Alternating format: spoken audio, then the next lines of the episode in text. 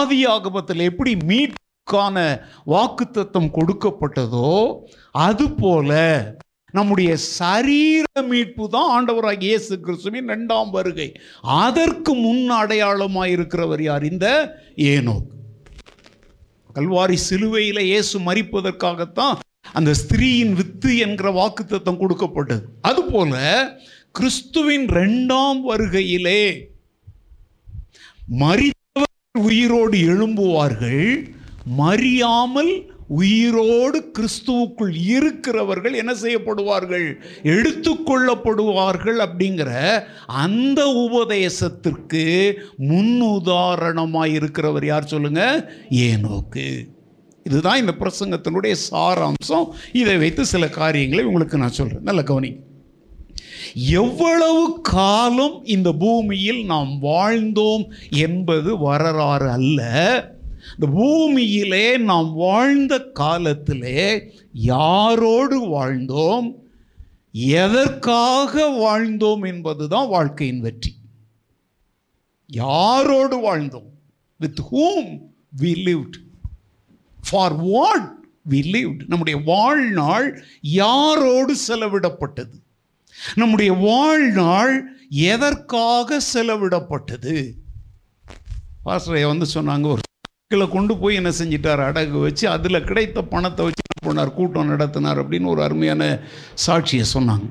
ஏங்க அதெல்லாம் நம்முடைய முன்னோர்கள் அந்த மாதிரி ஒரு து முரட்டு துணிச்சல் உள்ளவங்க அப்படிலாம் செய்வாங்க. இப்போ நம்மலாம் அப்படியே ஒரு காலத்தில் செய்யக்கூடிய நிலைமையிலையும் ஆண்டவர் நம்மளை வைக்கலை. ஏன்னா காலங்கள் மாறியாச்சு. அதனால் வந்து இப்படிலாம் வந்து ஆனால் இன்றைக்கும் நம்ம ஏதோ ஒரு வகையில் ஆண்டவருக்காக சில தியாகங்களை செய்யணும் அப்படின்னு அவசியம் வந்தால் அதை யாருக்காக செய்கிறோம் என்பது தாங்க நம்முடைய வாழ்க்கையின் வரலாறு. பிள்ளைகளுக்காக தியாகம் செய்வோங்க புருஷனுக்காக தியாகம் செய்வோம் மனைவிக்காக தியாகம் செய்வோம் அவனுக்காக தியாகம் செய்வோம். போன வாரம் வந்துச்சு ஒரு பேய் நாள். உங்களுக்கு தெரியாது? உங்களுக்கு அந்த நாள் டெவில்ஸ் டேன்னா தெரியாது அவங்களுக்கு அதான் பிப்ரவரி பதினாலாம் தேதிங்க. ஓ இது ரொம்ப நல்ல சபை போல இருக்குல்ல அதனால் இவங்களுக்கு தெரில இதே ஒரு இங்கிலீஷ் சர்ச்சில் போய் தான் நேரம் விசில் அடிச்சிருப்பாங்க. வேலண்டைன்ஸ் டே என்ன டே? காதலர் தினம் கிழிஞ்சு போச்சு போங்க. இன்றைக்கெல்லாம் சில சர்ச் அன்னைக்கு பார்த்தீங்கன்னா அப்படி ரோஸ் கலரில் இங்கே வந்து பார்த்தீங்கன்னா ப்ளூலேயும் ஒயிட்லேயும் மாட்டியிருக்கிறாங்க. ஆனால் இந்த காதலர் தினம் கொண்டாடுகிற பல சபைகளில் பார்த்தீங்கன்னா என்ன கலரில் இருக்கும்?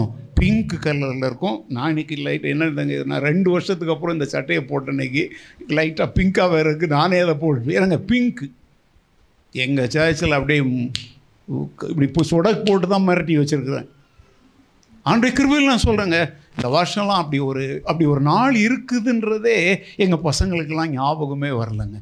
ஆண்டுடைய அதை நான் சொல்கிறேன் கழுவு கழுவுன்னு கழுவுனா எந்த கரையும் கண்டிப்பாக போகும்.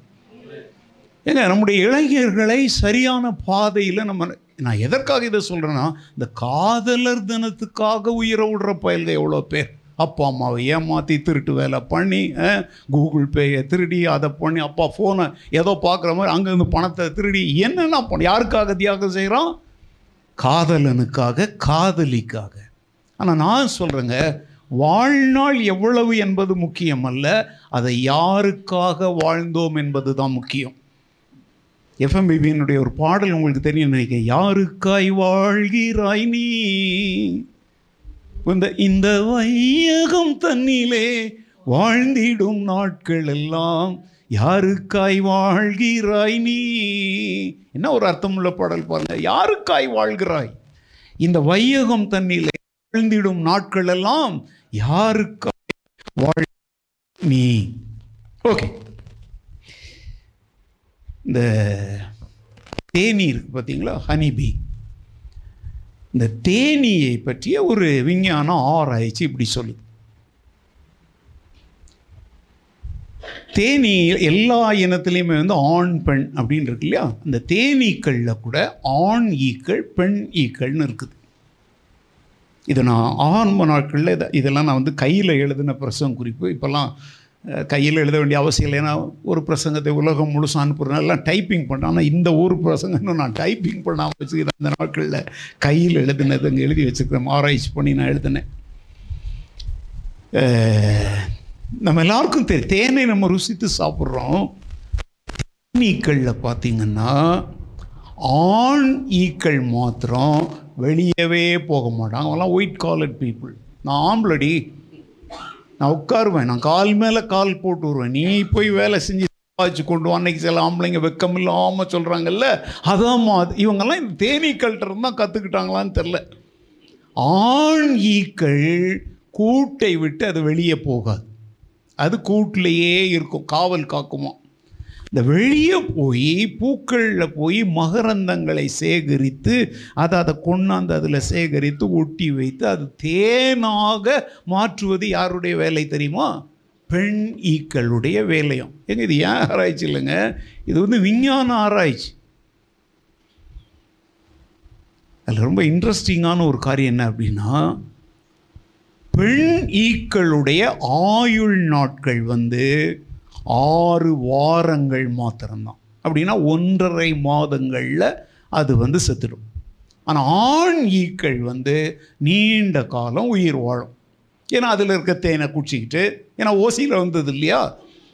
உழைக்காமல் வந்தது இல்லையா? அதனால அது மாத்திரம் நல்லா நீண்ட காலம் வாழும். கவனிங்கங்க. ஓடி ஓடி ஓடி உழைத்து அந்த பூ இந்த பூன்னு கண்டுபிடிச்சி தேன் மகரந்தத்தை கொண்டு வந்து சேர்க்கிற பெண் ஈக்களுடைய ஆயுள் நாட்கள் எவ்வளோ நாள் தான் ஆறு வாரங்கள் தான் ஒரு வேலையும் செய்யாமல் ஆடாமல் அசையாமல் அலுங்காமல் குலுங்காமல் உட்கார்ந்துக்கிட்டு வாழ்நாளை கழிக்கிற ஆண் ஈக்களுடைய ஆயுள் நாட்கள் மாத்திரம் என்ன சொல்லுங்கள் அதிகம் அப்படின்னு சொல்லி நான் ஆராய்ந்த போது.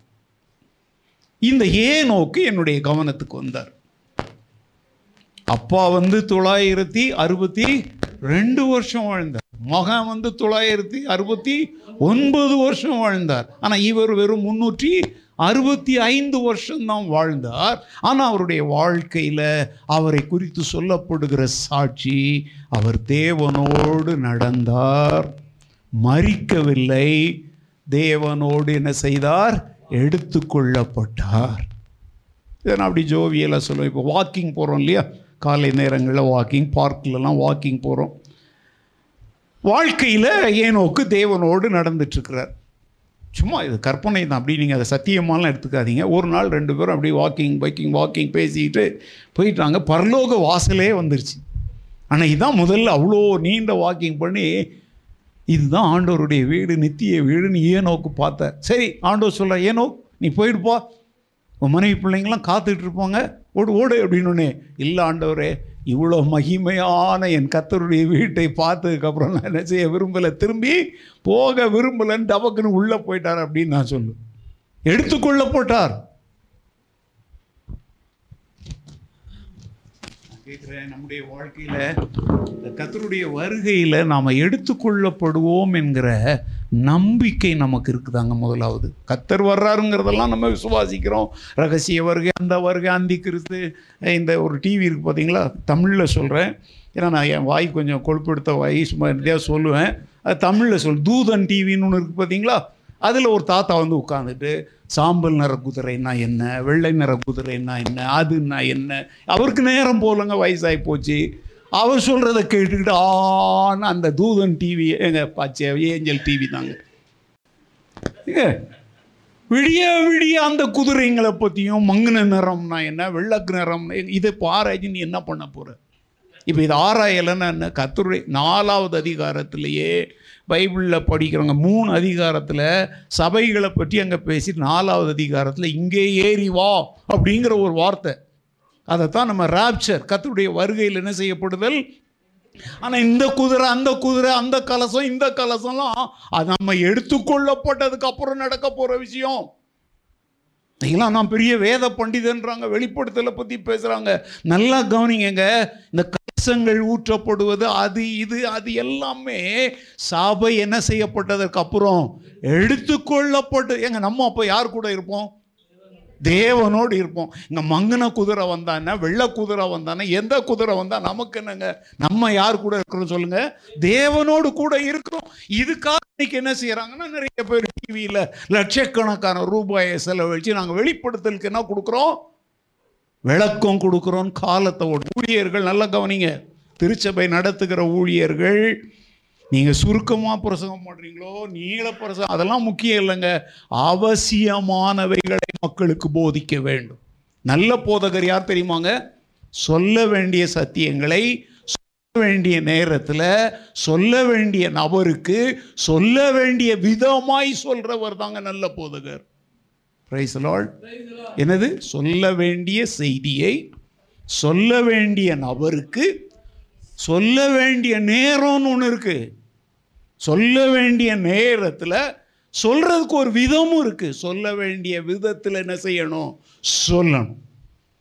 அவன் தான் நல்ல போதகர். அதனால் இன்றைக்கி நம்முடைய கண்களுக்கு முன்பாக நடக்கிற அநேக காரியங்கள்லாம் என்ன செய்யுதுன்னா நம்மளை திசை திருப்ப வைக்குது. இது ஆங்கிலத்தில் டிஸ்ட்ராக்ஷன் அப்படின்னு சொல்லுவாங்க. இந்த குதிரை குதிரை பார்த்தீங்கன்னா அதுக்கு ரெண்டு பக்கத்தில் என்ன போட்டிருப்பாங்க? ஒரு கண்ணாடி மாதிரி போட்டிருப்பாங்க. ஏன்?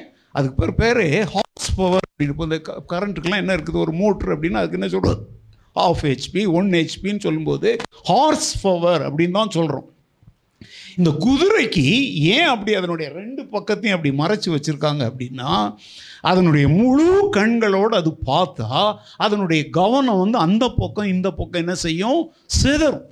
அதனால அது ஒரு திசையை நோக்கி தன் முழு பலத்தோடும் அது ஓடணுங்கிறதுக்காகத்தான் அதுக்கு வந்து டிஸ்ட்ராக்ஷன்ஸ் கவன சிதறல் வரக்கூடாது என்பதற்காக இப்படிப்பட்ட ஒரு டெக்னிக்கை கண்டுபிடிச்சி வச்சுருக்காங்கங்க. இன்னைக்கு தேவ பிள்ளைகளாகிய நமக்கும் திருச்சபை மக்களுக்கும் சாத்தானுடைய மிகப்பெரிய சோதனை என்ன தெரியுமாங்க? கவன சிதறல். முக்கியமானவைகளை விட்டுட்டு எது முக்கியம் இல்லையோ அதுக்கு முக்கியத்துவம் கொடுத்து இன்னைக்கு சபையை நடத்திட்டு இருப்போம். வந்தவுடனே சொன்னாங்க வந்து பாஸ்டர் கையில் சீக்கிரம் கொடுக்கணும். வசனத்தை என்ன செய்யணும்? ரொம்ப கேட்கணும்.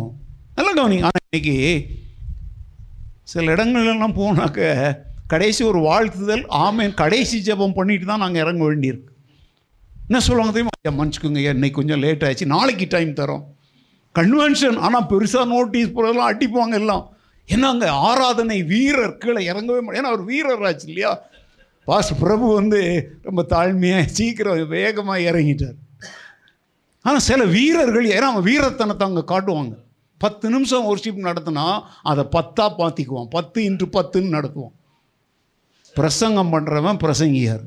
அதிகமாக பிரசங்கம் பண்ணுறவன் யார்?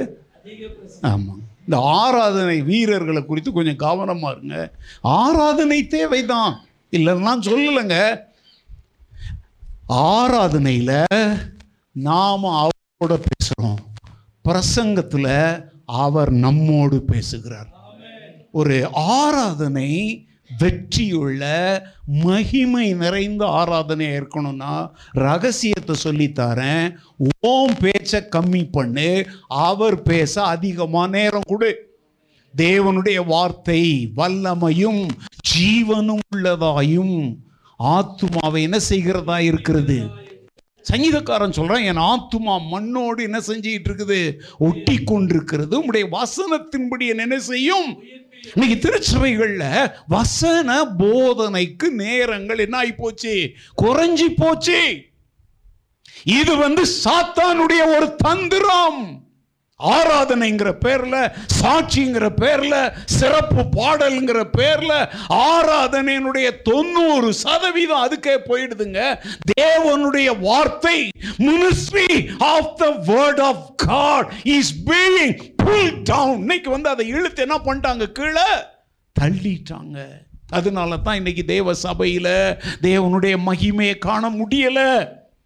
தேவனுடைய வல்லமை கத்தருடைய சத்தம் பெண் மான்களை என்ன செய்தான் ஈணும்படி காடுகளை என்ன செய்ய பண்ணுது? அதிர பண்ணுகிறது. இன்னைக்கு அதிர பண்ணுகிற தேவனுடைய வார்த்தை மட்டுப்படுத்தப்படுவது சாத்தானுடைய ஒரு வஞ்சகம். ஊழியக்காரங்க இருந்தீங்க நாளை காலையில் பிரசவம் பண்ணுவீங்கல்ல? ரெண்டு அவர் ஆராதனையா? ஒரு ஹவரில் ஆராதனை சாட்சி காணிக்கை அறிவிப்பெல்லாம் முடிச்சிடணும். ஒரு ஹவர் நீங்கள் பிரசங்கம் பண்ணலை அப்படின்னா உங்கள் சபையை ஸ்லோ பாய்சன் பண்ணி சாவடிக்கிறீங்கன்னு அர்த்தம். நான் தைரியமாக சொல்லுங்க ஒரு சில போதகர் தான் இருக்கீங்க என்னுடைய சகோதரர்களாக. ரொம்ப அன்போடு சொல்கிறேங்க half of the time of the service should be given for the word of God நம்மை வளர்ப்பது தேவனுடைய வார்த்தை தான் மீதி எல்லாமே நாம செய்யறது. நீ துதிக்கிறன்னா நீ தானே துதிக்கிற? ஆனால் துதிகளுக்கு பாத்திரர் உன்னோடு பேசுவாரானா? அது எவ்வளவு மேன்மையானதாக இருக்கும். சபையில் எழுப்புதல் இல்லை எழுப்புதல் இல்லைன்னு அதுக்கு வேற இப்போ எழுப்புதல் வீரர்கள் வேற வந்துட்டாங்க. எப்படி? ஆராதனை வீரர்கள் மாதிரி. என்ன வீரர்கள்? அவர் வந்தால் எழுப்புதல். எவர் வந்தாலும் எழுப்புதல். பாஸ்டர் ரூபன் வந்தாலும் எழுப்புதல் வராது. தேவனுடைய வார்த்தை தான் மனிதனை உயிர்ப்பிக்கும். எலும்புகள் நிறைந்த பள்ளத்தாக்குல தீர்க்கதரிசியை கொண்டு போய் நிறுத்தி ஆண்டவர் கேட்குறாரு. ஏய் தீர்க்கதரிசி சொல்லுப்பா இந்த எலும்புகள் என்ன அடையுமா? அவன் சொல்கிறான் மரியாதையான ஊழியக்காரன் அவன். திமிரில் ஆ ஆண்டவரே. நான் சொன்னா ஒரு வார்த்தை சொன்னேன் அப்படின்னு அவன் அக- அகம்பாவம் பேசலைங்க அவன் சொன்னான். ஆண்டவரே அது எனக்கு எப்படி தெரியும் ஆண்டவரே? அது உமக்கே தெரியும். அப்போ ஆண்டவர் சொல்கிறாரு அந்த எலும்புகளை பார்த்து நீ என்ன சொல்? தீர் ஏங்க தீர்க்கசனா வெளிநாட்டு வேலை கிடைக்கும் வெள்ளமா வெள்ளையான பொண்ணு கிடைக்கும் கிளிமாக்கு பொண்ணு இது இல்லை இந்த திருட்டு தீர்க்க தரிசனம் இல்லை. அந்த இடத்துல பழைய ஏற்பாட்டு காலத்தில் தீர்க்க தரிசனம் என்பது என்ன தெரியுமோ? மனிதனுக்கு தேவன் கொடுத்தைகளை தான் என்னன்னு சொன்னாங்க. ஏன்னா அன்னைக்கு இன்னைக்கு நமக்கு இருக்கிற மாதிரி எழுதப்பட்ட என்ன இருக்கலை? வேதம் இருக்கலை. அந்த நாட்களில் தோரா என்று சொல்லப்படுகிற அந்த ஐந்து புத்தகங்கள் தான் ஒரு குறிப்பிட்ட கால அளவு வரைக்கும் இருந்துச்சு. இந்த முழுமையான வேதம் அன்னைக்கு என்ன செய்யலை? இருக்கலை. அதனால எப்ரேயர் ஒன்றாவது அதிகாரத்தில் நம்ம வாசிக்கிறபடி பூர்வ காலங்களில் பங்கு பங்காகவும் வகை வகையாகவும் தீர்க்கதரிசி திருவுளம் பற்றின தேவன் இந்த கடைசி நாட்களில் தமது குமாரன் மூலமாய் குமாரன்னா யார் தெரியுமாங்க? வார்த்தையானவர். அதை எப்படி புரிஞ்சுக்கணும்? இந்த கடைசி நாட்களிலே தன்னுடைய வார்த்தையை கொண்டு பேசுகிறார். ஹலலூயா ஹலலூயா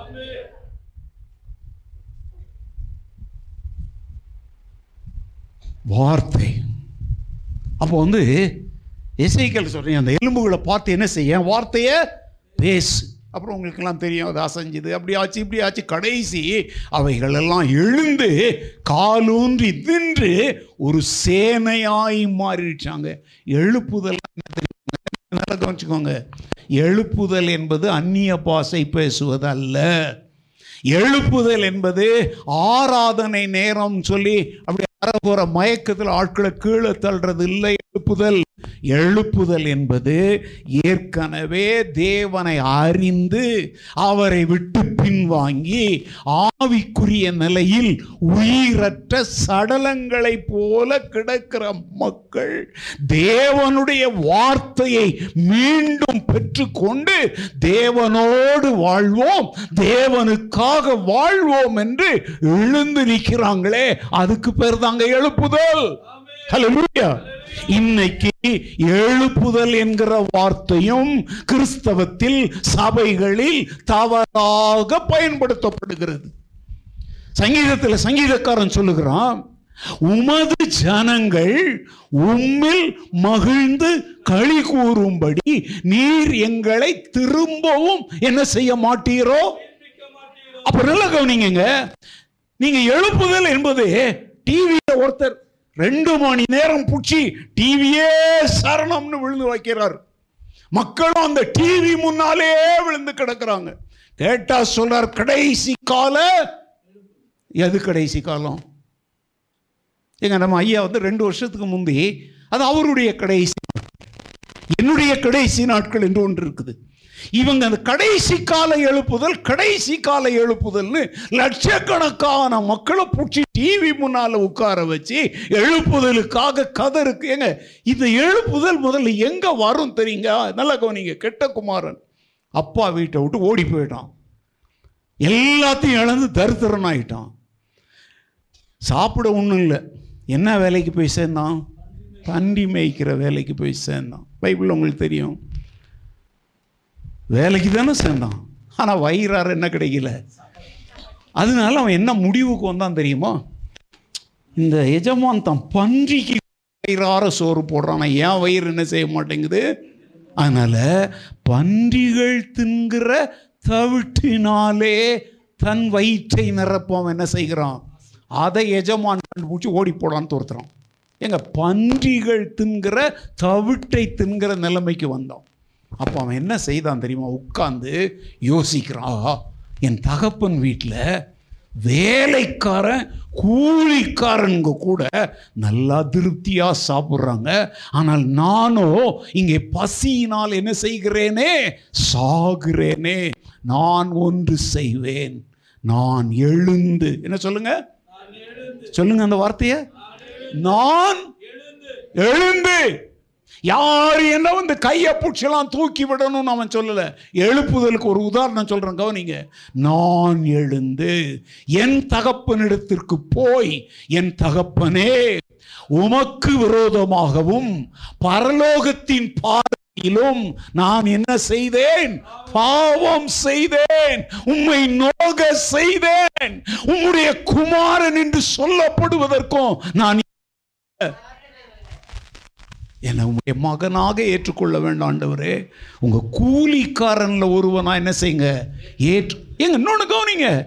அவன் வந்தது எதுக்காக வரான் தெரியுமா? திரும்பவும் பசிங்க.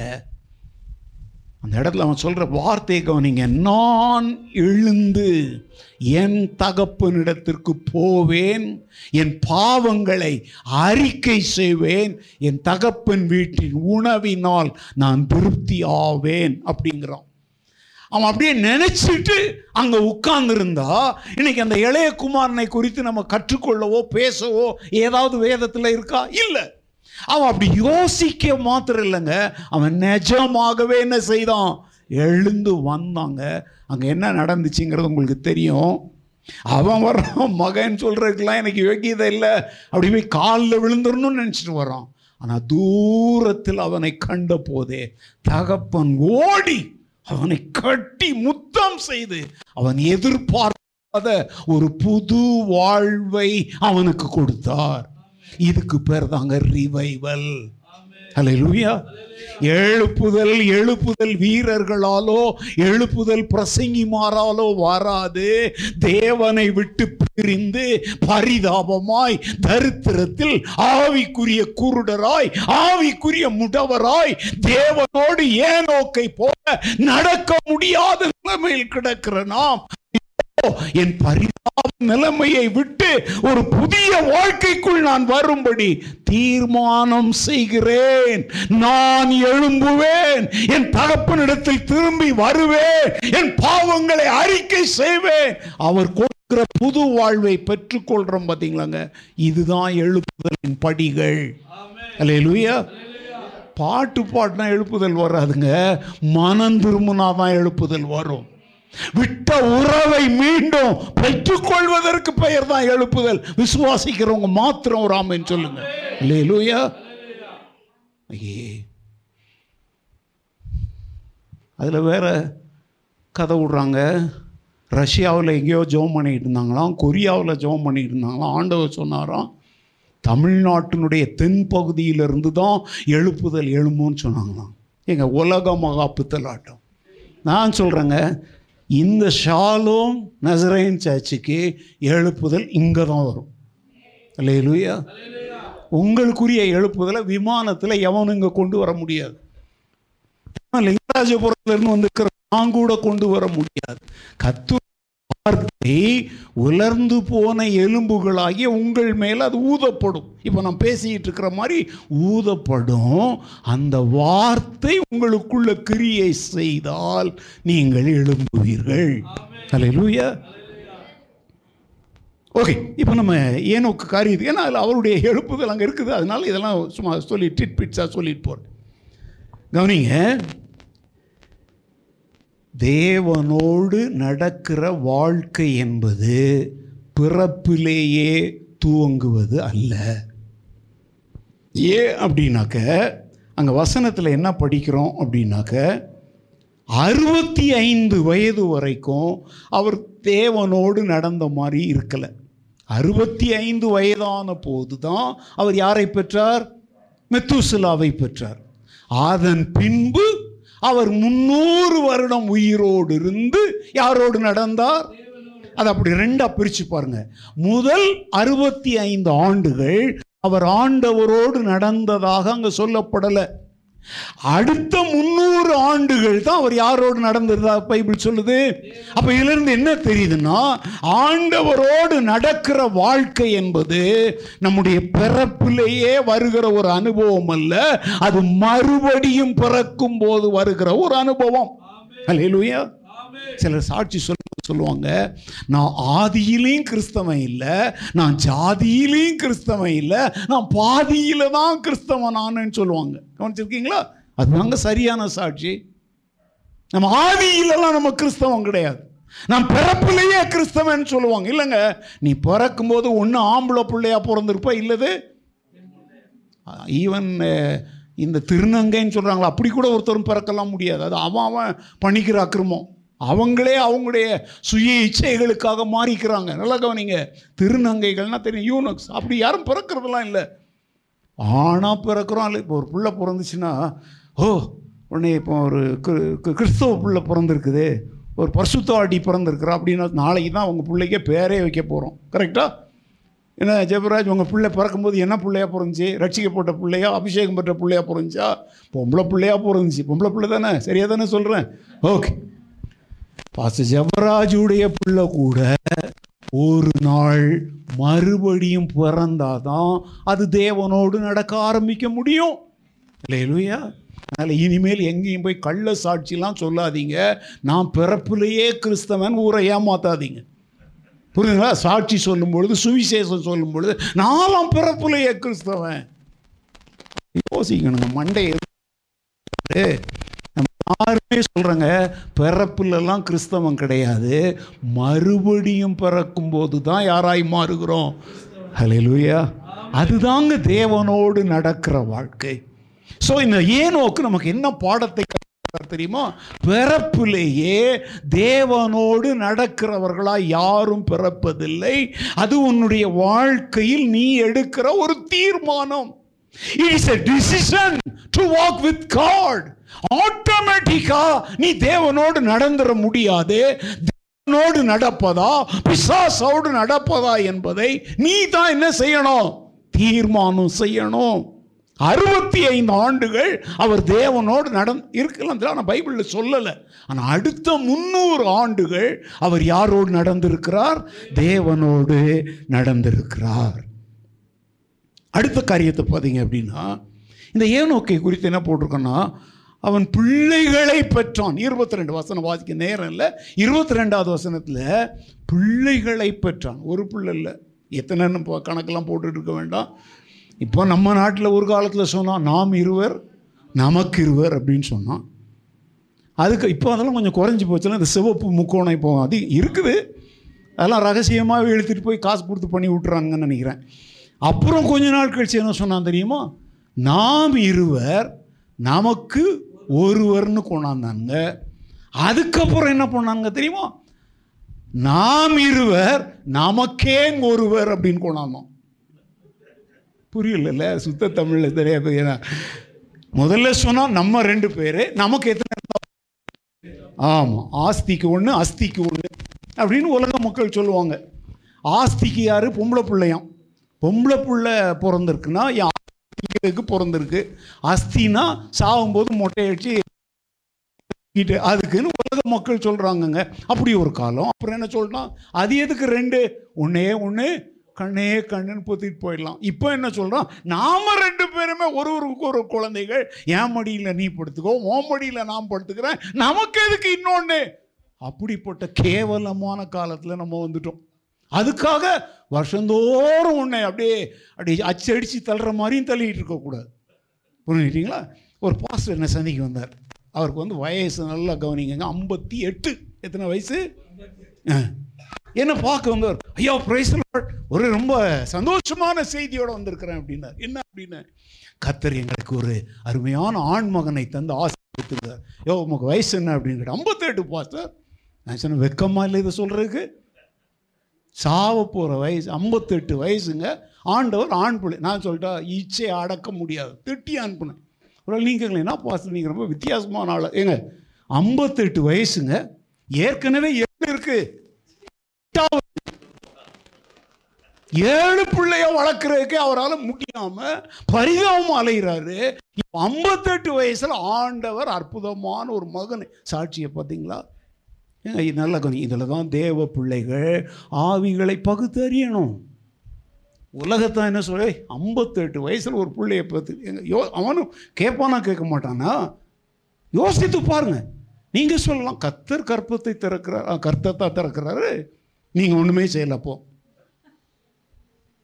இதை கவனிங்க நம்ம காரியத்துக்கு வருவோம். இதெல்லாம் கொஞ்சம் நீங்கள் என்ன கொஞ்சம் ரொம்ப டல்லாக இருக்கிறீங்க. ஐயாவுடைய மரணத்தை நினச்சி டல்லாக இருக்காதீங்க. அதனால தான் இதெல்லாம் கொஞ்சம் தேவையில்லாததெல்லாம் நடுவில் சொல்ல கொஞ்சம் உற்சாகமாக இருங்க. சரியா? சரி ஓகே பிள்ளைகளை பெற்றார். பிள்ளைகளை குமாரரையும் அங்கே போட்டிருக்கல குமாரரையும் குமாரத்திகளையும் அவன் பார்க்கல அவன் ஒய்ஃப் தான் பார்த்தா ஆனால் பைபிளில் போயினா சிலருக்கு இந்த புதிய ஏற்பாடு என்ன இது? ஆம்பளை பெத்தான் ஆம்பளை பெத்தான் போயினா சிலர் கேட்குறாங்க லூசுத்தனமா அதெல்லாம் வம்ச வரலாறு எழுதும் பொழுது அங்கே வந்து பெண்களுக்கு முதலிடம் இல்லை யாருக்கு முதலிடம்? நல்ல ஏனோக்கு பெத்தான் அப்படின்னா அதையும் தப்பாக பிடிச்சிட்டு போடியா? ஏன்னா இப்போ ரெண்டு வாரத்துக்கு முந்தி திரு நங்கை இல்லை திரு நம்பி பிள்ளை பெற்றிருக்கிறோம் பேப்பரில் பார்த்தீங்களா யாராவது? காலம் திரு நம்பி அவருக்கு பேர். நம்பி அம்மூஞ்சா பாருங்க ஆண்டவருடைய சிருஷ்டி போய் தலைகீழமா பிசாசுங்க. பாயிண்ட்டுக்கு வர்றேங்க. குமாரரையும் குமாரத்திகளையும் பெற்றோம் எத்தனை வயசுக்கு அப்புறம்? அறுபத்தி அப்போ நீங்கள் கேட்கலாம் ஐம்பத்தெட்டு வயசுக்காரரை நீங்கள் திட்டிருக்கீங்களே ஏங்க அவங்க வாழ்ந்த காலம் என்ன? அப்படின்னா இன்னைக்கு யாராவது தொள்ளாயிரத்தி அறுபத்தொம்போது வருஷம் நம்ம வாழ்கிறோமா இதெல்லாம் சும்மா பைபிளில் ஒரு வார்த்தையை எடுத்துக்கிட்டு ஓ இச்சைக்கு ஏற்றபடிலாம் அதுக்கு விளக்கம் கொடுக்கக்கூடாது அன்னைக்கு அவங்க கல்யாணம் பண்ண வயசே பார்த்தீங்கன்னா அவன் அறுபது எழுபதில் தான் பண்ணிப்பாங்க. அப்படி பார்த்தா தொண்ணூறு வயசுல சாராள் பெற்றான்னா அதுவே ஒரு அற்புதம் கர்ப்பம் செத்து போனவள் அப்படின்னு அவளை பற்றி பைபிள் எழுதியிருக்குது. அதனால் அதெல்லாம் காரியம் பழைய ஏற்பாடுகளையே பிடிச்சிக்கிட்டு இன்னைக்கு புதிய ஏற்பாட்டில் கள்ள உபதேசங்கள் என்ன செய்யக்கூடாது? உருவாக்கக்கூடாது. ஒரு காரியம் இருக்கும். முதல் காரியம் சொன்னேன் ஏனோக்கு வந்து நமக்கு என்ன உதாரணமாக இருக்கிறார்? பிறப்பிலேயே தேவனோடு நடக்கிற தகுதியோடு யார் என்ன செய்வதில்லை? பிறப்பதில்லை. அது மறுபடியும் பிறக்கிற அனுபவத்தில் துவங்குகிறது. நம்பர் டூ குடும்ப வாழ்க்கை. குடும்ப பொறுப்புகள் என்பது தேவனோடு நடப்பதற்கு ஒருபோதும் தடையாக இருக்காது. ஒரு சொல்லுங்களேன். அல்லேலூயா உலகமெல்லாம் பரவி இருக்கிற ஒரு பெரிய மார்க்கம் புத்த மார்க்கம். கௌதம புத்தர். நம்மெல்லாம் பை பை- பாடத்தில் வரலாற்றில் படிச்சிருக்கிறோம். அவர் ராஜகுமாரன். கல்யாணம்லாம் பண்ணி வச்சாங்க. அவர் ஒரு நாள் பார்க்குறாரு பிணி மூப்பு சாவு. புதுங்களா வியாதி வயது மூத்து போகுதல் கடைசியில் என்னது? மரணம். இந்த மூன்றையும் அவர் பார்த்துட்டு என்ன செய்தார் அப்படின்னா அப்போ மனிதனுடைய துன்பங்களுக்கெல்லாம் காரணமே என்ன அப்படின்னா இதுதான். அவனுடைய வயது மூத்து போகிறது அல்லது வியாதி வந்து மறிக்கிறான். அதனால குடும்ப வாழ்க்கை தேவனோடு நடப்பதற்கு சரியான வாழ்க்கை இல்லைன்னு கௌதம புத்தர் ராத்திரியில் என்ன பண்ணா தெரியுமா? மனைவி பிள்ளைங்கெல்லாம் படுத்திருக்காங்கங்க. நீங்கள் வரலாற்றில் நம்ம கொஞ்சம் தான் படிச்சோம் உண்மையான நான் வந்து ஒரு ஹிஸ்ட்ரி ஸ்டூடெண்ட் அதனால நான் அதை சொல்கிறேன் புரியுதுங்களா? அவர் ராத்திரியில் என்ன பண்ணுறாரு தெரியுமாங்க? அன்னைக்கு பார்த்தார் அவங்க அவங்க வாசல் வழியாக தான் வயதான ஒருத்தர் செத்து போன ஒரு பிணத்தை தூக்கிட்டு போனாங்க. வியாதியில் செத்து போன ஒருத்தரை பார்த்தாங்க. எல்லாரும் அழுதுகிட்டே போனாங்க. இதை பார்த்துட்டு அவர் என்ன செய்தார் தெரியுமா? ஆசையே துன்பங்களுக்கு காரணம். அதனால் எல்லாத்தையும் துறக்கிறேன்னு சொல்லி தூங்கி கிடக்கிற இளம் மனைவி பிள்ளைகளை பார்த்துட்டு ஆஹா அப்படின்னு சொல்லிட்டு என்ன போயிட்டு ராத்திரியோட ராத்திரியே எழுந்து போயிட்டு அப்புறம் போனாராம் பீகாரில் போய் ஒரு போதி மரத்தடியில் உட்கார்ந்தாராம் ஞானம் பிறந்துச்சான் அவர் இப்போ கடவுளாக கும்பிட்டுட்டு இருக்கிறாங்க. இதெல்லாம் நீங்கள் பைபிள் ஸ்கூலில் நம்மலாம் படிச்சு வேர்ல்டு ரிலீஜனில் நம்மலாம் படிச்சிருக்கிறோம். போதகர்களுக்கு இதெல்லாம் கற்றுக் கொடுத்துருப்பாங்க. நாங்கள் சொல்கிறேங்க சந்நியாச மார்க்கத்தை அவங்க கொண்டாந்துட்டாங்க. இன்னைக்கு கிறிஸ்தவர்களிலும் பலர் என்ன சொல்கிறாங்க கல்யாணம் பண்ணாமல் நீ கல்யாணம் பண்ணாததும் பண்ணுறது அது வந்து நீ கத்திருக்கும் உனக்கு தனிப்பட்டு. ஆனால் பைபிள் அப்படி ஒரு போனே என்ன செய்யலை? கொடுக்கல. சந்நியாச வாழ்க்கை சாமியார் வாழ்க்கை. சிலரை கேட்டா ஐயா உங்கள் மனைவி அதெல்லாம் கத்தரோடு வாழ்கிறதுக்கு தடையாக இருக்குது பாஸ்டர். அதனால நான் சகோதர சகோதரிகளாக மாறி இல்லை இல்லை இவர் வேற யார் கூட வண்டி ஓட்டுறதுக்காக இப்படி ஏமாத்துறாரு. இங்க துறவரம்லாம் இல்லை. ஐயாவுக்கு வேற கனெக்ஷன் இல்லை அம்மாவுக்கு வேற கனெக்ஷன் கேட்டால் கத்தருக்காக அப்படிலாம் கத்தர் கேட்கலையே உன்ட்ட. ஏங்க பரிசுத்தம் ஒரு முழம் ஆண்டவர் சொன்னால் நீ ஒரு மூலத்தோடு நிறுத்திக்கோ. ஒன்றரை மூலம் நீ சொன்னா நிறையா வேஷம் போட வேண்டியிருக்கும். நான் சொல்கிறேங்க இந்த தாடி வளர்த்து சந்நியாசம் வாங்கி காவி வஸ்திரம் போட்டுக்கிட்டு சாதுங்கிற பேர்லலாம் வாழ்ந்தா தான் கர்த்தரோட நடக்க முடியும் அப்படின்னு பைபிள் எங்கேயும் என்ன செய்யலை சொல்லலை. அதுக்கு நமக்கு முன் உதாரணமாக இருப்பவர் யார்? இந்த ஏனோக்கு. நீ குடும்ப வாழ்க்கையில் இருந்தாலும் புருஷன் மனைவி பிள்ளைகள் பேர பிள்ளைகள் வயல் தோட்டம் வேலை இப்படி ஆயிரம் பொறுப்புகள் உனக்கு இருந்தாலும் நீ உண்மை உண்மையாகவே கிறிஸ்துவுக்குள் மறுபடியும் பிறந்திருந்தால் நீ தேவனோடு நடக்க முடியும். துறவரத்தை நாடி சேசித்த அழைப்பதெல்லாம் பவுல் சொல் அன்னகர் அப்படிங்கிற வார்த்தையை சொல்றார். நிறைய பேர் அந்த அன்னகர்னா இந்த திருநங்கைகள் நினச்சிட்டு அலையிறாங்க. இல்லைங்க கிறிஸ்துவுக்காகவே ஒரு குறிப்பிட்ட வாழ்க்கை முறையை வேண்டாம் என்று தங்களை என்ன செய்து கொண்டவர்கள்? விசேஷித்த அர்ப்பணிப்பு செய்து கொண்டவர்கள். நான் அந்தமானில் காடுகளில் ஆதிவாசிகள் மத்தி போனால் உயிரோடெல்லாம் திரும்பி வர முடியாதுங்க. அந்த நாட்களில் திருமண வாழ்க்கையை நினைச்சே பார்க்கல. வேண் ஏன்னா காட்டுக்குள்ளே போவோம் அவன் உயிரோட விட்டா தானே நம்ம திரும்பி வர முடியும். அது போன்ற காலங்களில் மிஷினரியாய் வாழ்ந்த பொழுது ஒரு பெண்ணை ஏறிட்டு பார்க்கணுங்கிற ஏன்னா வாழ்க்கை முறை அது. அப்படிப்பட்ட மிஷினரி பணிகளை எல்லாம் செய்யணும்னா ஒரு பொண்ணை கூட்டிகிட்டுலாம் அலைஞ்சிக்கிட்டு இருந்தால் வாழ முடியாது. அந்த அர்ப்பணிப்பின் காலங்கள் வேற. ஆண்டவர் என்னை அந்தமான்லேருந்து வெளியே கொண்டு வந்து அதற்கப்புறம் இந்தியாவில் பல பகுதிகளில் கொண்டு போகும் பொழுது குடும்ப வாழ்க்கை அவசியம் என்கிற ஒரு தேவை நேரிடுகிறது. இன்றைக்கி கிறிஸ்தவத்தில் வந்து இன்றைக்கி நம்ம பார்க்குறோம் சாமியார் கன்னியாஸ்திரிகள் இதெல்லாம் பைபிளில் இல்லாத போதனைகள்ங்க. அவங்க பரிசுத்தவான்கள். ஏன்னா அவங்க மாத்திரம் என்ன? இன்னொருத்தவங்க சியோன் சியோன்னு சொல்லிக்கிட்டே கிடக்குறாங்களே அவங்க கூட என்ன தான் சொல்கிறாங்க திருமண நாங்கள் தான் அப்போ சிலர் நீங்களாம் கல்யாணம் போகிற இந்த மாதிரி கலர் ஷர்ட் போட்டுக்கிட்டு பிரசவம் பண்ணுறாங்க இவங்களை அப்போ சிலர் எங்களைப் போல் ஸ்திரீகளால் யார்? கரைப்படாதவங்க தான் யார்? அப்படின்னா ஸ்திரீகளை கரைப்படுறதுக்கு கத்தர் உண்டாக்குனாரா? மனுஷன் தனிமையாக இருப்பது நல்லதல்ல. அவனுக்கு ஏற்ற அப்படின்னு யார் தான் முடிவு செய்தா? Marriage is a God made institution திருமணம் என்பது மனிதன் உண்டாக்கி கொண்டதல்ல அது தேவன் ஏற்படுத்தின ஒரு விசேஷ ஆசீர்வாதம். லேலுயா ஜெபராஜுடைய திருமணத்தை நம்மெல்லாம் நடத்தணும் எவ்வளோ மகிழ்ச்சியாக அந்த கொரோனா காலகட்டத்திலையும் ரொம்ப ஆசீர்வாதமாய் ஆண்டவர் நடத்தினார் நாளைக்கு பாருங்கள் அந்த குடும்ப வாழ்க்கையினுடைய ஆசீர்வாதமாய் கத்தர் குடும்பத்தை கட்டுகிறார் என்பதற்கு அடையாளமாக நாளைக்கு இந்நேரம் பிள்ளை எங்கள் பிரதிஷ்டை பண்ணி முடிச்சிருப்போம். இப்போ ஜெபராஜ் ஆண்டவர் கூட நடக்க முடியாதா? முடியும். குடும்ப வாழ்க்கை பொறுப்புகள் இருந்தாலும் தேவனுக்காக நேரம் கொடுத்து வாழ்கிற வாழ்க்கை தான் என்ன வாழ்க்கை? வெற்றியுள்ள கிறிஸ்தவ வாழ்க்கை. இன்னொரு வார்த்தையில் சொல்லிட்டாங்க பிள்ளைகளெல்லாம் பெற்றது நல்ல ஒரு தகப்பனாக இருக்கிறதையே பரம தகப்பனிடத்துல தான் அவன் கற்றுக்கொண்டிருப்பான் நான் நினைக்கிறேன். ஏன்னா அவர் கூட நடக்கிறான்ல.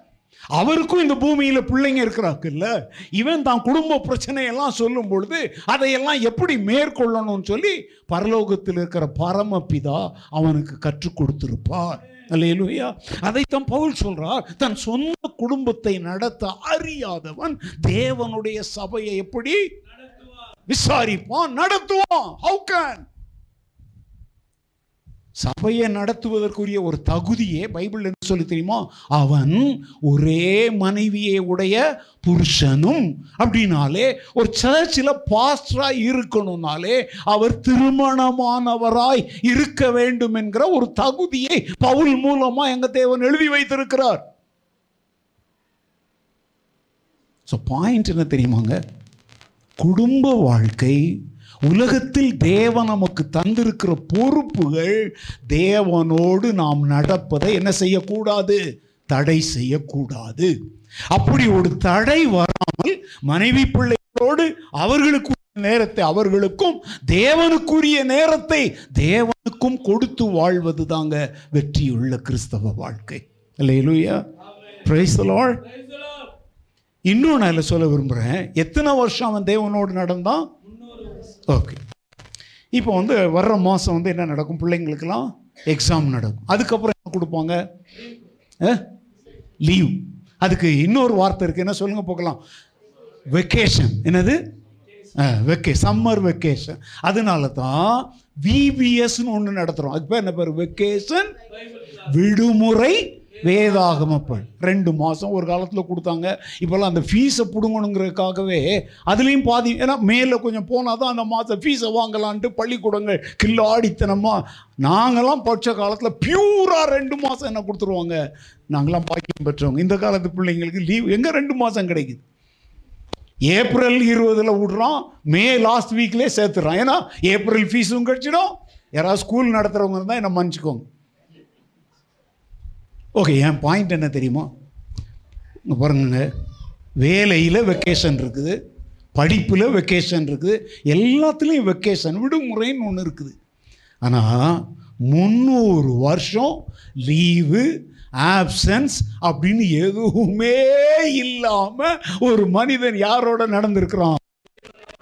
There is no vacation in Christian walk கிறிஸ்தவ வாழ்க்கையில் தேவனோடு நடப்பதில் ஆண்டவரே கொஞ்சம் எனக்கு ஒரு ஒரு வாரம் டைம் கொடுங்க நான் ஊர் சுற்றிட்டு பார்த்துட்டு வரேன் அப்படின்லாம் என்ன எடுக்க முடியாது?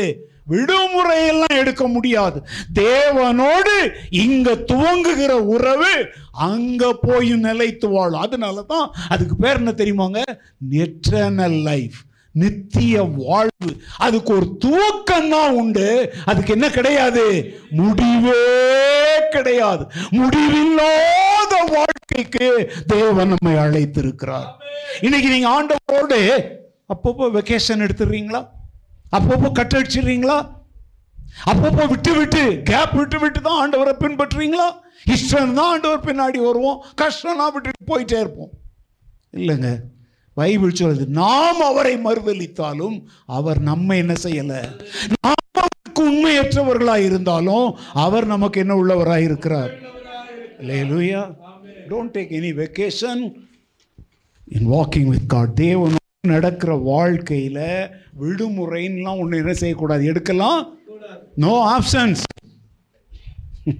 நாங்கள் பாஸ்டர்ஸ்லாம் ஐம்பத்தி ரெண்டு ஞாயிற்றுக்கிழமைனா ஐம்பத்தி ரெண்டு ஞாயிற்றுக்கிழமையும் இருக்கிறோம். பைபிள் ஸ்டடினா அங்கே இருக்கிறோம். ஃபாஸ்டிங் ப்ரேயர்னா இருக்கும். ஆனால் நீங்கள் மாத்திரம் என்ன செய்வீங்க? கூண்டு கிளிகள் மாதிரி திறந்து விட்டு அங்கங்கே திருப்பத்தூர் வந்தால் மூணு நாள் இங்கே பார்க்க முடியாது. நாலு மாவடி வந்தால் இங்கே பார்க்க முடியாது. இன்னும் என்னென்னத்தெல்லாம் நான் சொல்லட்டும்? வெக்கேஷன் எடுத்துருவாங்க. ஜாக்கிரதை. தேவனோடு நடக்கிற வாழ்க்கையில் சபையோடு உள்ள உறவில் உன் கிறிஸ்தவ ஜீவியத்தில் சொந்தக்காரன் கல்யாணம் வந்தால் அவன் சாவு வந்தால் பெரிய பிள்ளை ஆயிடுச்சான் என்ன பெரிய பிள்ளை? மூணு அடி வளர்ந்துருச்சா? இயற்கையில் ஏற்படுற ஒரு மாற்றம். அதுக்குன்னு அதை விட என்ன தெரியுமா? காது குத்தம். மாம மடியில் வச்சு குத்தணும். அது என்ன? மொய்க்காக. அது ஊரயம். அது ஒன்றுங்க அதுக்கு இவர் சர்ச்சை கட்டு அடிச்சுட்டு போயிடுவார். கேட்டால் என் தங்கச்சி பொண்ணுக்கு காது குத்த போனப்பா நீ யாரை காதை குத்துறங்க? சர்ச்சுக்கு ஒழுங்கா வாப்பா. உன் மடியில் இல்லைன்னா அந்த காதில் அது இறங்காத ஒன்று வெக்கேஷன் கேட்டால் அந்த காரியத்தை சொல்கிறேன் தலை வலிக்கிற மாதிரி. தலை வலிக்கலை. மாது இது ஒரு மன பைத்தியம் இது. பெங்களூரில் தாங்க ஒரு கேவலமாக காரணத்தை சொல்கிறாங்க ஏன் சர்ச்சுக்கு வரலனா நான் தலைக்கு ஊற்றிக்கல பாஸ்டர். என்னது? தெரியுதா? தலைக்கு ஊற்றிக்கல அப்படின்னா தலை முழுக குளிக்கலைன்னா சர்ச்சுக்கு வர மாட்டாங்களாம் இந்த ஊரில் தாங்க இதை நான் கேள்விப்பட்டேன். தலைக்கு ஊற்றிக்கிறது ஏ சர்ச்சுக்கு வெக்கேஷன் எடுக்கிற தலைக்கு. இப்போ உன் தலையை வந்து நாங்கள் என்ன மோந்து மோந்தா பார்க்குறோம் அது பேன் பிடிச்ச தலை. நீ தலைக்கு ஊற்றிக்கிட்டானா என்னது அதெல்லாம் காரணம் காட்டி கத்தரோடு நடப்பதில் இன்னைக்கு என்னெல்லாம் மக்கள் ஜிக்னா வேலை காட்டுறாங்க தெரியுமா? பி கேர்ஃபுல் தேவனோடு நடக்கிற வாழ்க்கைக்கு துவக்கம் தான் இருக்கணும் நடுவில் அருந்து போகிற உறவு மாதிரிலாம் என்ன செய்யக்கூடாது இருக்க? கூடாது என்பதற்கு ஏனோக்கு நமக்கு ஒரு நல்ல சாட்சியாய் இருக்கிறார். ஓகே. இந்த ஏனோக்குடைய வாழ்க்கை இப்போ நீங்கள் பைபிள் ரொம்ப வாசிக்க நேரம் இல்லை. இந்த ஏனோக்குடைய வாழ்க்கையை பார்த்தீங்கன்னா அவருடைய வாழ்க்கைக்கு முந்தின காலமும் பிந்தின காலமும் பார்த்தீங்கன்னா ரொம்ப துன்மார்க்கமான காலம். ஏன்னா இந்த ஏனோக்குடைய மகன் அந்த காலத்திற்கு அப்புறம்தான் யார் வர்றா? நோவா வர்றாரு. உலகத்தினுடைய துன்மார்க்கத்து நிமித்தம் உலகத்தை ஜல பொருளையத்தால் கத்தர் என்ன செய்ய வேண்டியதா இருந்தது? ஓகேங்க இங்கே கவனிங் பாயிண்ட் நான் ரொம்ப ஷார்ட்டாக சொல்லிட்டு போகிறேன் அவருடைய வாழ்க்கைக்கு முந்தின காலமும் அவருடைய வாழ்க்கைக்கு பிந்தின காலமும் துன்மார்க்கத்தால் நிரம்பி இருந்தது. ஆனால் அந்த துன்மார்க்கமான சூழ்நிலை அவர் தேவனோடு நடப்பதை எந்த விதத்திலும் தடை செய்யவில்லை. இல்லையிலுயா ஐயோ என் கூட படிக்கிறவங்களாம் அப்படி பண்றாங்க. இவங்க அப்படி பண்ண எவன் எப்படி பண்ணான? நீ தேவனுடைய கரத்தை பிடிச்சிட்டல கண்ணை மூடி நடந்துகிட்டே இரு. உன்னை சுற்றிலாம் நீ பார்த்துக்கிட்டு இருந்தன்னா அவன் செய்யறதையும் அவ செய்யறதையும் இவ செய்யறதையும் அந்த சபை செய்யறதையும் இவங்க செய்யறதையும் பார்த்துக்கிட்டு இருந்தா. நம்ம தேவனோடு என்ன செய்ய முடியாது நடக்க முடியாது. நம்மை சுற்றி இருக்கிற பாவத்தின் presence the influence of sin should not affect our Christian walk நம்ம கண்ணு முன்னாடி என்ன அக்கிரமம் வேணாலும் நடக்கட்டுங்க. ஆனா நாம மாத்திரம் இயேசுவின் பின்னே நான் செல்வேன் திரும்பி பார்க்க மாட்டேன் என்று ஆண்டவரோடு நடக்கிற ஒரு வைராக்கியம் நமக்கு தேவை. அல்லேலூயா பாவ தேவனோடு நடப்பதிலிருந்து பின்னோக்கி இழுக்காதபடி நம்ம எப்படி இருக்கணும்? ரொம்ப ஜாக்கிரதையாக இருக்க வேண்டும். நேரம் ஆகிறதுனால நான் வார்த்தைகளை முடிக்க விரும்புகிறேன். யார் தேவனோடு நடக்க முடியும்? இப்போ தேவனோடு நடக்கிறதுனா என்னன்னு சொன்னேன். யார் நடக்க முடியும்? அப்படின்னு சொன்னாக்க எவ்ரேயர் பதினோராவது அதிகாரத்துக்கு வரணும். அங்கே விசுவாச வீரர்களை பற்றி சொல்லும் பொழுது விசுவாசத்தினாலே ஏனோக்கு அப்படின்னு சொல்லி அங்கே மெத்துசலாவை பற்றி அப்படியே நிறைய. அங்கே என்னத்தை கொண்டு வராங்க சொல்லுங்க? பை ஃபெய்த் அப்போ தேவனோடு நடக்கிற வாழ்க்கையினுடைய துவக்கமும் அஸ்திபாரமுமாய் இருப்பது என்னது சொல்லுங்க? விசுவாசம். விசுவாசம் இல்லாமல் தேவனோடு நடப்பது இயலாத காரியம். விசுவாசம் தாங்க நம்மள. அவர் கூட நடக்க வைக்குது. ஆபரகாமை ஆண்டவர் அழைத்த பொழுது அவர் கூட எதன் அடிப்படையில் தான் புறப்பட்டு போனார்? விசுவாச அதனால தான் அவருக்கு பேர் என்ன பேர்? விசுவாசத்தின் விசுவாசம் தான் faith is the substance which initiate us to walk with God தேவனோடு நம்மை நடக்கும்படி நம்மை தூண்டுகிற ஒரு சக்திக்கு பேர்ன பேரு விசுவாசம். இல்லையா இவங்களை விசுவாசம் தான் நடத்திட்டு போகுதா? கண் காண்பதெல்லாம் அழியும். காணாததல்லோ நிச்சயம்னு பக்தன் பாடுறார். இந்த ராத்திரி வெளியில நீங்க கண் காண்கிறவைகளால உங்களுடைய விசுவாசம் அசைக்கப்படாதபடி நல்ல போராட்டத்தை போராடினேன். ஓட்டத்தை முடித்தேன். எதை காத்துக்கொண்டேன்? ஏன்னா அதான் சப்ஸ்டன்ஸ் தமிழில் சொல்கிறோம் பார்த்தீங்களா ஆரிய கூத்தாடினாலும் காரியங்கிறதுங்க எது தெரியுமாங்க விசுவாசம். அதை பற்றி கொள்ளுங்க. விசுவாசமாகிய கப்பலை எதுவும் சேதப்படுத்தாதபடி எப்படி இருக்கணும்? ரொம்ப ஜாக்கிரதையாக இருக்கும் இப்போ ஆரம்பத்தில் ஒரு தேவையில்லாத விஷயத்த சொன்ன ஒரு பாட்டு அம்மா பாட்டை பற்றி சொன்னேன். ஏன் தெரியுமாங்க அதெல்லாம் சொல்கிறோம் அந்த மாதிரி பாடல்கள் உங்களுடைய விசுவாசமாகிய கப்பலை என்ன பண்ணிடக்கூடாது? சேதப்படுத்திடக்கூடாதுங்கிற அக்கறையில் தான் இதை நாங்கள் சொல்கிறோம் ஏன்னா அதை இதையும் கேட்டுவிட்டு அந்த இன்ஃப்ளூயன்ஸ் உனக்குள்ள வந்து நீயும் ஒப்பாரி வைக்க ஆரம்பிச்சிட்டன்னா கிறிஸ்தவ நம்பிக்கையே என்ன ஆயிடும்? செத்து போயிடும்.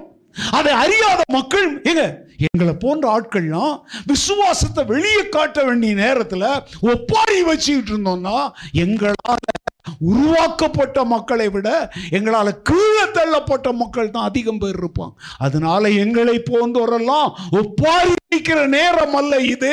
கிறிஸ்துவுக்காக எழுந்து நின்று என் மீட்பர் உயிரோடு இருக்கிறார். அவர் எனக்கு குறித்திருக்கிறதை நிறைவேற்றுவார். என்று விசுவாசம் முழக்கமிடுகிற காலம் இது. அல்லேலூயா என்ன வந்தாலும் நம்புவேன். என் நேச மீட்பரை. யார் கைவிட்டாலும் பின் செல்வேன். எனது இயேசுவை அகல ஆழ உயரமாய் அவர் எவ்வளவாய் என்னிடத்தில் அன்பு கூர்ந்தார். இன்பத்தில் துன்பம் நேரலாம். எல்லா பக்கமும் இருளாய் தோன்றலாம். ஆனா அந்த நேரத்துல காதுல ஒரு இன்ப சத்தம் கேட்கும். அல்லேலூயா நான் இருளிலே உட்கார்ந்தால் கத்தர் எனக்கு யாராயிருப்பார்? சங்கீதக்காரன் சொல்றான் நான் மரண இருளின் பள்ளத்தாக்கு நடந்தாலும் பொல்லாப்புக்கு ஏன்? தேவரீர். இதாங்க விசுவாசம். இந்த ராத்திரி வேளையில் இருளின் பள்ளத்தாக்கில் நடந்துகிட்டு இருக்கிறீங்களா வேதனையின் பள்ளத்தாக்கில் நடந்துகிட்டு இருக்கிறீங்களா அதெல்லாம் இன்னும் உண்மைதான் ஆனால் ஒன்றை மறந்துடாதீங்க. ஒருவர் நம்மோடு வளர்ந்து கொண்டிருக்கிறார். அதாங்க தேவனோடு நடக்கிற வாழ்க்கையினுடைய சிறப்பு என்ன தெரியுமாங்க? யார் அதை சொல்ல முடியும்? ஏனோக்கை போல தாவீதும் தேவனோடு நடக்கிற மனிதனா இருந்ததுனால தான் சொல்றான். நான் மரண இருளின் பள்ளத்தாக்குல நடந்தாலும் பொல்லாப்புக்கு பயப்பட மாட்டேன். ஏன்னா இந்த மரண இருளின் பள்ளத்தாக்குலையும் என் கூட ஒருவர் நடந்து வந்து கொண்டிருக்கிறார். அவர் யாரு? என்னை அழைத்த என் தேவனாகிய இந்த முப்பது வருஷத்தை இந்த சபை முடிக்குது. முப்பத்தோராவது ஆண்டுக்குள்ளே நீங்கள் காலடி எடுத்து வைக்கும்போது முப்பது வருஷத்துக்கு முந்தி இந்த சபையை துவக்கின தகப்பன் இல்லை ஆரம்ப கால விசுவாசிகள் இல்லை. ஆனால் ஒருவர் மாத்திரம் மாறாதவராய் இந்த சபையோடு இருக்கிறார். அல்லேலுயா. அழைத்தவர் உண்மை உள்ளவர் அதனால தான் ஒரு பக்தன் பாடுறோம்ல அழைத்தவரே அழைத்தவரே என் ஊழியத்தின் ஆதார் பாட நேரம் இல்லை வார்த்தைகளை சுருக்குகிறேன். விசுவாசம்தான் இந்த கிறிஸ்தவ வாழ்க்கையில் நாம் தொடர்ந்து நடக்கவும் வெற்றியோடு வீட்டிற்குள் பிரவேசிப்பதற்கும் நம்மை வழி நடத்தும் என்பதற்கு இந்த ஏனோக்கு நமக்கு என்னவா இருக்கிறார் ஒரு? என் வார்த்தைகளை நான் நிறுத்துகிறேன். இந்த ராத்திரி வேளையில் நாம் ஜெபிக்க போகிறோம். ஏனோக்கு தேவனோடு நடந்தான். தேவனுடைய வீட்டில் அவன் எடுத்துக்கொள்ளப்பட்டான் சேர்த்து கத்தருடைய வருகை. எப்போ நமக்கு தெரியாது. இதோ அவர் வாசல் அருகே என்ன செய்திருக்கிறார்? வந்திருக்கிறார் என்று வேதம் சொல்லுகிறது. அத்திமரம் துளிர் விடுவதை காணும் பொழுது இதோ கத்தர் எங்கே வந்திருக்கிறார்? வாசல் அருகே வந்திருக்கிறார்னு வேதம் சொல் அத்திமரம் என்பது யூதர்களை குறிக்கிற வார்த்தை. இன்னைக்கு அவங்க ஆயிரத்தி தொள்ளாயிரத்தி நாற்பத்தி எட்டுலேயே அவங்க துளிர் விட்டு இன்றைக்கி உலகத்தினுடைய ஒரு பெரிய வல்லரசாக இருக்கிறாங்க. இதையெல்லாம் பார்க்கும் பொழுது இன்னைக்கு உலகத்தில் நடக்கிற சம்பவங்கள் எல்லாமே ஒரே ஒரு செய்தியை தாங்க சொல்லுதுங்க. இந்தியாவுக்கு புதிய பிரதமர் கிடைப்பார். கர்நாடகாவில் வர்ற தேர்தலில் புதிய முதல்வர் ஏங்க அதெல்லாம் யார் வருவாங்க போவாங்கங்க? நம்முடைய நம்பிக்கையெல்லாம் நம்முடைய மணவாளனாகிய கத்தர் வரப்போகிறார். இந்த பாடுகளும் கண்ணீரும் துன்பமும் நிறைந்த உலகத்திலிருந்து அவர் நமக்காக உண்டு பண்ணி இருக்கிற பிதாவின் வீட்டின் வாசஸ்தலங்களுக்குள்ளே நம்மை கொண்டு போய் சேர்ப்பதற்காக நம்முடைய கத்தர் வருகிறார். மணவாளன் வருகிறார். மணவாட்டியே நீ அவரை சந்திக்க என்ன செய்? நம்ம எல்லாரும் எழுந்திருப்போம். ஆண்டவரே ஏனோக்கு உம்மோடு நடந்தார். நிறைய விளக்கங்கள் சொல்லிட்டேன். கடைசி அதன் முடிவாக உம்முடைய வீட்டை அவர் வந்து சேர்ந்தார் ஆண்டவரே. சங்கீதக்காரன் கூட சொல்கிறார் கத்தரின் மேய்ப்பராக இருக்கிறார். அப்படின்னு சொல்லிட்டு கடைசி என்ன சொல்கிறார் தெரியுமாங்க? நான் கத்தருடைய வீட்டிலே நீடித்த நாட்களாய் நிலைத்திருப்பேன். இந்த ராத்திரி வேளை நமக்கு அந்த நம்பிக்கை இருக்குதா? இன்று இரவு ஒரு வேளை கத்தருடைய வருகை இருக்குமானால் நாளை இருக்குமானால் எந்த வேளையோ காலையோ மாலையோ சாயங்காலமோ இரவோ எந்த நேரம் கத்தர் வந்தாலும் நான் கத்தருடைய வீட்டிற்கு செல்ல என் ஆத்துமாவை ஆயத்தமாய் வைத்திருக்கிறேன். நான் எழும்புவேன். என் தகப்பன் வீட்டிற்கு போவேன். மனம் திரும்புவேன். என் பாவங்களை அறிக்கை செய்வேன். இழந்த மகிமையை பெற்றுக்கொள்ளுவேன். அந்த தீர்மானம் இங்கே இருக்கிற நம்மிடத்தில் உண்டா? ஜபிக்க போகிறோம். சும்மா ஒரு கடமைக்காக வந்தோம். ஒரு கூட்டம் நடந்துச்சு. ஒருத்தர் வந்தார் பிரசவம் பண்ணார் ஜெபம் பண்ணோம் வீட்டுக்கு போனோம். இல்லைங்க. இந்த நாள் உங்கள் வாழ்வின் சரித்திரத்தை மாற்றுகிற நாளாய் மாறட்டும். ஒரு தீர்மானம் செய்வாண்டவரே அந்த ஆண் தேனீக்களைப் போல அல்ல ஆறே ஆறு வாரங்கள் மாத்திரம் உயிர் வாழ்ந்தாலும் இனிய தேனை உருவாக்கி கொடுத்து மடிந்து போகிற பெண் ஈக்களை என்னை இந்த பூமியிலே நீர் உருவாக்கின நோக்கத்தை நிறைவேற்றி என் ஓட்டத்தை முடிக்க எனக்கு நீர் கிருபை தாரும் ஆண்டவரே என்று ஆண்டவரை நோக்கி நம்ம எல்லாரும் ஜெபிக்கலாம். எல்லாரும் எல்லாரும் வாய் திறந்த ஆண்டவரை நோக்கி ஜெபிங்க. லா ஒரு நோக்கமுள்ள தரிசனமுள்ள வாழ்க்கை வாழ எனக்கு நீர் கிருபைத்தார். ஜெபிப்போம் எல்லாரும் வாய் திறந்து ஜெபிக்கலாம் ஆண்டவரை நோக்கி ஒரு அர்ப்பணிப்பின் ஜெபம் செய்யலாம். இன்று பேசின ஆண்டவர் நாளையும் நம்மோடு பேசுவார். நாளை காலை ஆராதனையிலும் பேசுவார். இந்த முப்பதாவது ஆண்டு இந்த ஆனிவர்சரியில் இந்த திருச்சபையிலே ஒரு எழுப்புதலை ஆண்டவர் கட்டளையிடுவார் என்கிற நம்பிக்கையோடு நாம் ஜெபத்திற்குள் கடந்து செல்வோம்.